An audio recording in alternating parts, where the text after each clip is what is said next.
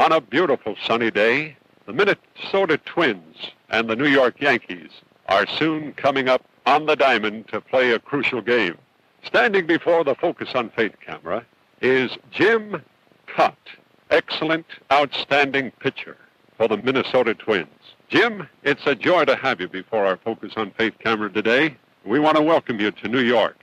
Well, it's uh, always a, a thrill to play in Yankee Stadium. I got my first major league win right here in this stadium, and for nine years now I've been playing in the major leagues, and so it always has special significance to me to play right here in this ballpark. Hello, everybody. This is Jack Buck with Carl Erskine at Municipal Stadium in Kansas City, Missouri. From Sunny Shibe Park in the city of Philadelphia. Brought to you direct from Comiskey Park. So we have action at Ebbets Field, Brooklyn, and there's always action here. Across the field in Cincinnati, Ohio. Greetings, baseball fans. This is Mel Allen greeting you from Yankee Stadium in New York City. Sunny day here at Tiger Stadium. The wind blowing straight in from right field. Well, friends, here we are back at the Polo Grounds in New York City. So oh, pull up a comfortable chair. If you want to take your shoes off, go ahead. Wiggle your toes, and we hope you'll have a cold shave or two throughout the evening.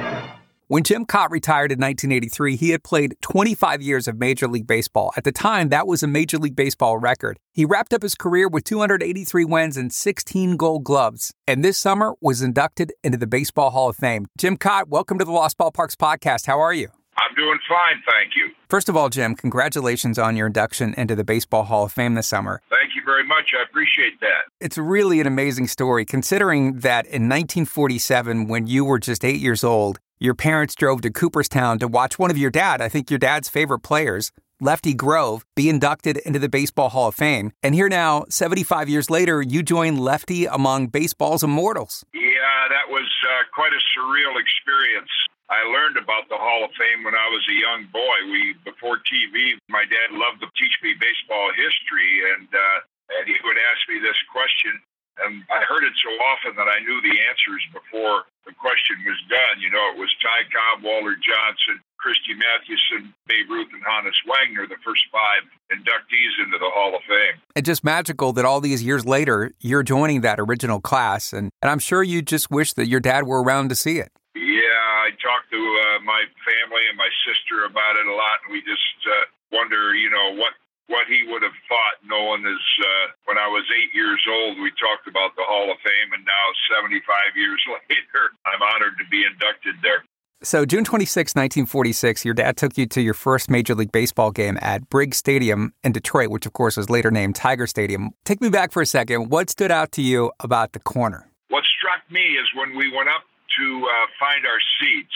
This dark green cathedral called Briggs Stadium opened in front of my eyes, and I'd never seen anything, uh, a facility like that. And then the greenish grass, the whitish uniforms. And I've heard other players kind of make the same comment that that's what impressed them. But I was just so impressed by the whole atmosphere because as a young boy, you know, just playing sandlot ball, like that was just unbelievable to think there was a a place like that where guys played baseball. I, I think you did it one time, but do you still have the um, the frame piece of paper, the the box score from that doubleheader that day? Oh yeah, I have both of them. Certainly do. Yeah, June 46.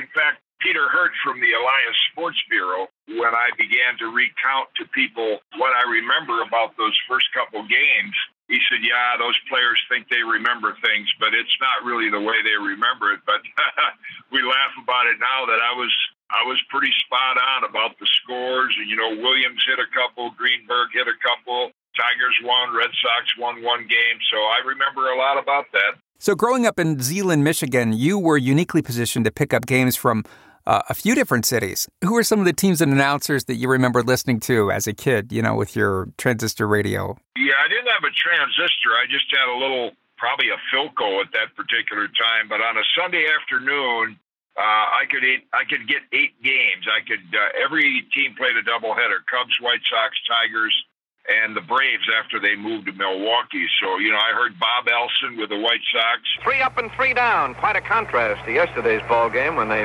got a flock of runs in the first inning. Jack Brickhouse with the Cubs. Well, God bless him. It's a beautiful day. No matter what happens out here weather-wise, it's a beautiful day. Harry Heilmann, a former player, uh, announced for the Tigers, and then. Blaine Walsh and Earl Gillespie did the Braves games, which I loved to pick up because Henry Aaron was my uh, favorite position player. The Braves center fielder Henry Aaron leads off in the last half of the second. Aaron has four hits, two extra base hits, a triple, and a home run and two runs batted, and he is hitting at 308. Yeah, and then you know a little later, even when I was playing professionally, uh, when I drove home from the Met Stadium in Minneapolis, I could pick up KMOX down in St. Louis. I picked up, uh, I want to say it was KDAK or something in Pittsburgh. So they had these clear channel radio stations late at night where you know, before ca- uh, cable television or, or, some of the news outlets, that's how you picked up your baseball information. You mentioned in your book, Good as Gold, that your interest in baseball really began to take off in 1954 and then also 1955 listening to the World Series. Uh, 54 would have been the Giants and Indians, 55 would have been the World Series with the Yankees and Dodgers. I remember seeing a little bit, I think, of the 54 series. Here's where baseball's postseason classic will start. The Polo Grounds, rich in baseball history. The Giants swept the Indians, who were heavily favored. Yeah, I think I really took a, an interest in that because I knew, you know, the Dodgers were always so close, but they never won. It was the old wait till next year. And, you know, I can remember Sandy Amoros's catch and Johnny Podres, who I got to meet later. I remember his performance in game seven. So uh, certainly I recall that. That only spurred on my interest in the game. And I look back on those teams in 54 and 55, the New York Giants with Willie Mays, Bob Feller and the Indians, Campy, Jackie Robinson, Pee Wee Reese, Gil Hodges and Duke Snider for the Dodgers, Mickey Mantle and the Yankees. It's no wonder you fell in love with baseball. So after pitching for your high school team, the Zeeland Chicks, you went on to pitch for the Flying Dutchman of Hope College. It was there that a scout for the Washington Senators discovered you and then in 1957 invited you to come try out for the team the next time they were in town at Comiskey Park what do you remember about going to Comiskey Park for your tryout? The uh, White Sox on my number retirement recently in Minnesota presented me with a seat from old Comiskey Park, which I have on my back deck here at my home. But yeah, that was where I tried out. That's where I made my debut. Uh, Comiskey Park probably more than any other park has milestones in my career that are memorable. And you know things like I won my 20th game there. I hit my first home run there. I pitched my first shutout there. So a lot of good memories from old Comiskey. Yeah it's just amazing to think that at 18 years old here you are and you've got a professional tryout. Were you nervous you know, I don't think there was any stress or, or nerves about it. I just uh, felt like it was a great opportunity. And, you know, the fact that I got scouted and was trying out, I just thought that was another step along the way to what might be a, a major league career. So certainly, again, it's a it's a tryout I'll remember. I remember driving home telling my dad that, you know, Cookie Lavagetto, the manager, he said, if I signed with Washington, I might be on his staff in two years. And of course, my dad was tamping down the enthusiasm, saying, well, you know, Cookie might say that to a lot of young kids and so forth. So, uh, yeah, that was uh, that was uh, quite a memorable day for me. You end up signing with the Senators for $4,000, and after a couple of years in the minor leagues, you get called up in July of 1959 to pitch against the White Sox at Comiskey Park. I think you had hurt your shoulder just prior to getting called up, and so the team gave you 10 days to recover. So you headed back home to Zeeland and it was there that you bought your first car, a green 1954 Plymouth Coupe for $350. Wow, you, you've done a lot of homework. Yeah, yeah. Well, I I remember it well. You know, I did I didn't have a car when I played out in Missoula in '58, and then I thought uh, when I'd injured my shoulder and I flew back home to Michigan because they, you know, they didn't have rehab periods of time or any of the facilities for that. So if you had an injury, why you just went home. There, and rested for a while. So I went on when I went home. I said, "Well, you know, I have enough money now to to buy a car, so uh, I wish I still had that old '54 Plymouth." Yes, this is the car. This is the styling that makes Plymouth the one car designed for the young in heart. So you go home, you get a little rest, hopefully heal up a little bit, I guess, and pick up your brand new Plymouth Coupe, and then you make your debut, Jim, at Comiskey Park, August 2nd, 1959. Are you uh, overwhelmed at all, or? Well, you know, it was not as what I would say exciting or stressful as a normal debut would have been. Because I mentioned I hurt my shoulder, and when Red Marion, the manager at Chattanooga, called me in and said, You're going to the big leagues. And I said, Red, uh, do they know that I'm not the same pitcher now that I was early in the year? I had set the uh, Southern Association strikeout record in 59 of uh, 19, and then I struck out four the next game, and then I did something to my shoulder. We didn't have MRIs or x-rays or things like that that they checked it out. So i just rested that 10 days and and went back to chattanooga. And then when they called me up uh, he said well just go up there and and they'll figure it out up there. Of course that would never happen today with the close eyes that they keep on all their players the senators noticed immediately that i was not the same pitcher that i was in spring training and I didn't last too long in that debut. And then I had a, a small cyst taken off between a couple of my ribs that was hampering my throwing motion. And uh, so uh, it wasn't a very auspicious debut. Yeah, but now, Jim, you are at least in the big leagues. And then a month later, uh, you and the Senators were in Boston to play the Red Sox. And at this point, you'd only read about Fenway from your dad's books. So you walk from the Kenmore Hotel in Boston to the ballpark early in the morning to, uh, you know, just to be able to take a look inside. What did you think of Fenway the first time you walk in? Well, again, I was so in awe of these big league ballparks. Nowadays, of course, they don't make that much of an impression on players because they see them on television. But I had heard so much about the Green Monster, and I heard from reading articles that Ted Williams played Pepper, which is a game today. I don't even think a lot of players don't even know what it was, but Ted Williams played Pepper every day with Tom Yawkey, the owner, and Johnny Orlando, the clubhouse attendant. So there I was sitting in the stands uh, with nobody else there watching Ted Williams take batting practice, and then a few hours later uh, facing him for the first time in my career. Honestly, it's hard to wrap my mind around it. I mean, here you are, just a kid, uh, literally a kid, and you're facing Ted Williams in Fenway Park. And you didn't get the start that day, but you did get in in the seventh inning, and you pitched a perfect inning. I did, and then I started on the Sunday, and that's uh, that's when I, I got a chance to. Uh, I, I shouldn't have probably started, but they were at that time of the year uh, with the Senators down near the bottom, as they usually were. They just said we're going to give the young kids a chance to each pitch an inning here or there, and uh, that's what I I did on uh, Sunday afternoon. I know back in the 50s and 60s, there was a unique way that managers would let their starting pitcher know that they were going to be on the hill that day for the team. How did you find out? You knew ahead of time that you were going to start, but the uh, the sign of the starting pitchers when you walked into the clubhouse, and they usually put a baseball in each of your shoes. Those those were the two balls that you took down to the bullpen to warm up with. So that was kind of the thing you looked for when you walked into the clubhouse. I'm starting today. I had actually known the day before that they were going to run a bunch of us out there and, and hope that we each might start an inning or pitch an inning. And this is such a great moment. Fabled Fenway Park. In the first inning, Ted Williams steps up to the plate, and you turn around and you look at your second baseman, Johnny. John Schaive. And you mouth the words. I said, You believe I'm, fa- I'm facing Ted Williams, you know, because facing guys like Williams and, and Mantle in the early days before cable television, all you knew about them was their trading card. And uh, so it was, you were much more in awe of facing those mega stars in those days than I think young kids are today because, oh, they've seen them on television and players get called up to the big leagues so much sooner. So I don't think they're quite as in awe of the uh, superstars as we were.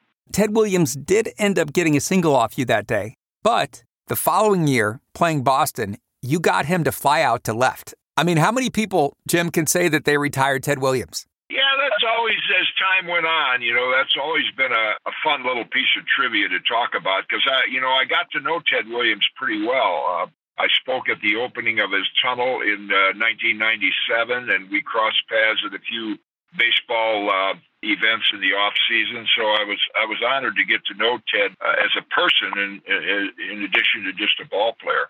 So in 1959 and 1960, before the Senators moved to Minnesota and became the Twins, you played your home games at Griffith Stadium. What are some of the things that you recall about that ballpark? Well, I remember the uh, the monster wall they had in right field. Uh, was almost like the Green Monster, and it was you know, just an old ballpark. The uh, the bullpen it was sort of set off by this three foot wall out in right center field, and then the pitching mounds and stuff were inside there, so you were like a spectator. And I remember opening day in 1960. That was my first opening day, and my teammate Camilo Pascual was pitching, and the wind was just howling, blowing in. And I, uh, walking out to center field, we all said, well, nobody's going to hit one out of here today. And wouldn't you know, Williams just drove one right through the wind in the first inning. But I think that's the only run they got. And Camilo struck out 15 that day, which to this day is still an opening day record for strikeouts. Yeah, Camilo pitch. April 27, 1960, at 21 years old, you were starting against Whitey Ford and the New York Yankees at Yankee Stadium. When you walk out of the dugout onto the field at Yankee Stadium for the first time, you think, you know, I was in awe of just looking around at the stadium. And then in those days, the starting pitchers warmed up in the on deck circles to the left and right of home plate, down toward the uh, screen behind home plate. They did that so fans would get a chance to to watch the starters. So you know, I warm up and about uh, I'm I'm getting loose, and about every you know minute or two, I look over 20 feet to my left, and I said, "Man, I can't believe I'm facing Whitey Ford." And then you know, when there's a man on base, a pitcher goes into a stretch position. So when I did that, I was looking right into the Yankee dugout. And there I saw Mantle and Maris and Yogi and Skowron and all these guys kind of staring at me, which was a bit intimidating. So I went back to my windup. But uh, I remember that day, obviously. And, you know, the cool thing is, for as long as I played and playing back then, I got to become friends with a lot of those legends that all I did was have their trading cards. Whitey and I became uh, great friends through a golf club that we played at together in uh, in Florida. So that was so neat to think that as a young kid you were collecting their trading cards and then playing against them and then actually becoming friends with them as normal people outside of uh, uniform. By the way, that game against the Yankees, you pitched seven innings, gave up one earned run, and recorded your first major league victory. Yeah, Jim Lemon pinch hit, hit a three-run homer off uh, off Whitey, and then Pedro Ramos, uh, who was known as a starter, came in and pitched the last two innings to save the game. In between the 1960 and 1961 seasons, Jim, you find out that the Senators are moving to Minnesota and will become the Twins. Minnesota has twins, and the whole state is celebrating. The Twins, in this case, is their first Major League Baseball team. From 1961 to 1981, the Twins played their home games at Metropolitan Stadium. What are your memories of the Met? Well, I think it was like uh, just an old ballpark. I mean, I played there as a minor leaguer in 1960 when I was with the Charleston Senators. They sent me back down to the minors, and I actually faced Yaz there, who was with the Minneapolis Millers then. It was just kind of like an old country AAA ballpark. It had a cyclone fence all around it. Out beyond the left field fence, you could see the cows grazing before they built the uh, double deck grandstand there.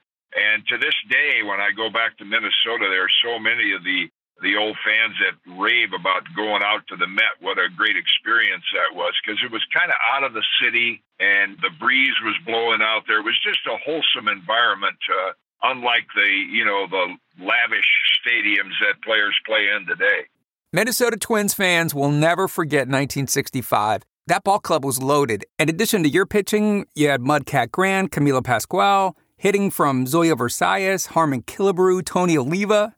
As special as that year was for the Twins, it got off to a little bit of a rough start. On April 12, 1965, you were to be the opening day pitcher against the Yankees at Metropolitan Stadium. But because of torrential rains and, and I think a flooded highway and horrific traffic, you could not get to the stadium by car. So, you called an audible. How did you get there? Well, you know, they didn't have cell phones in those days. And uh, so uh, my apartment was in Burnsville, as were three of my teammates, Dick Stigman, Rich Rollins, Billy Bethea. And so I headed into the stadium, and I noticed all the traffic backed up. And uh, I stopped, got out of my car, and talked to the gentleman ahead of me. I said, "What's happening?" And he said, "Well, the river's flooded. We can't get across the river." Uh, so I thought, well, uh, my friend Paul Giel, who was a former teammate of mine, was the sports director at WCCO Radio.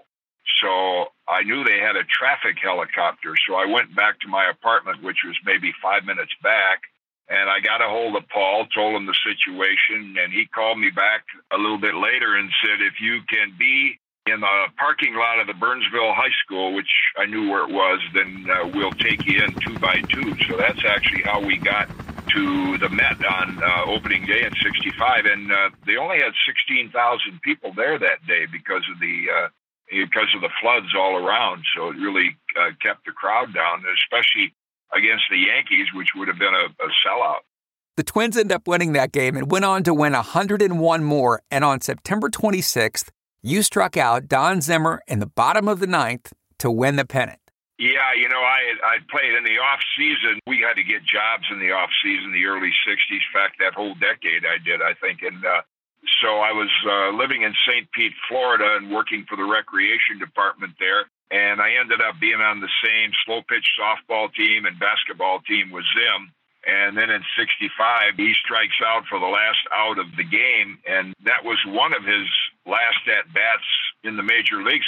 The Twins would now face Sandy Koufax, Don Drysdale, and the Dodgers in the World Series. Hello, everybody. This is Joe Garagiola with Byrum Saam, welcoming you to Metropolitan Stadium in Bloomington, Minnesota, and the first game of the 1965 World Series. The Twins took game one, and at game two, you're facing Sandy Koufax. The lights are on here in Metropolitan Stadium.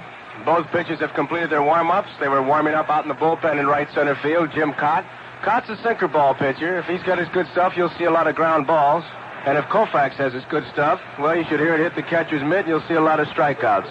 I had never seen him pitch, and we warm up in the bullpen where, you know, both the pitching mounds are pretty close to one another. And I just could hear the ball coming out of his hand. I'd never seen a, a pitcher in the American League uh, throw like that. Before the game started, it was kind of a gray uh, almost a drizzly afternoon, and he looked over at me. Said, "You guys play in this weather? You know, he's used to playing in that nice weather out in California." Thought, well, that might be the best chance we have, and uh, so we're used to playing in that. The game starts, and we go through the first three innings, and I think we each might have walked a man. Other than that, we got him out one, two, three, and I sat down next to Johnny Sain, our pitching coach, and I said, John, you know, if I give up a run, this game's over. I said, nobody's going to touch this guy. And we were fortunate. Uh, we got two earned, two runs, one earned.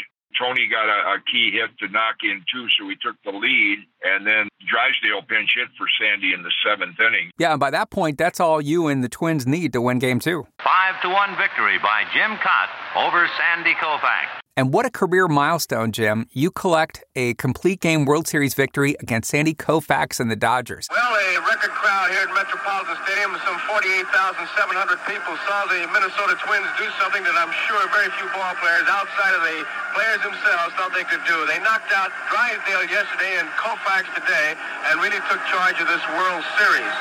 Despite losing the first two games of the series, the Dodgers would come back and win in seven, but it was an unforgettable year. Yeah, I think during the '60s, you know, we ran into the Orioles in uh, in '66 with with Frank Robinson, and then again in '69 and '70, and they, you know, they had such a deep pitching staff, and Frank really turned that he really turned that team around when uh, when the Orioles picked him up, and we just couldn't get past them. But overall, I think both in attendance and in, in wins, we were, you know, one of the better teams in the uh, in the American League we had a good lineup and we had a lot of talent from, you know, the Cuban players that Papa Joe Cambria had signed, uh, Zoilo Versalles and Tony uh, Oliva, and of course Pascual and Ramos. So it was uh, it was an honor to be a part of that team. I want to take a second and talk about some of the lost ballparks that you pitched in during the '60s.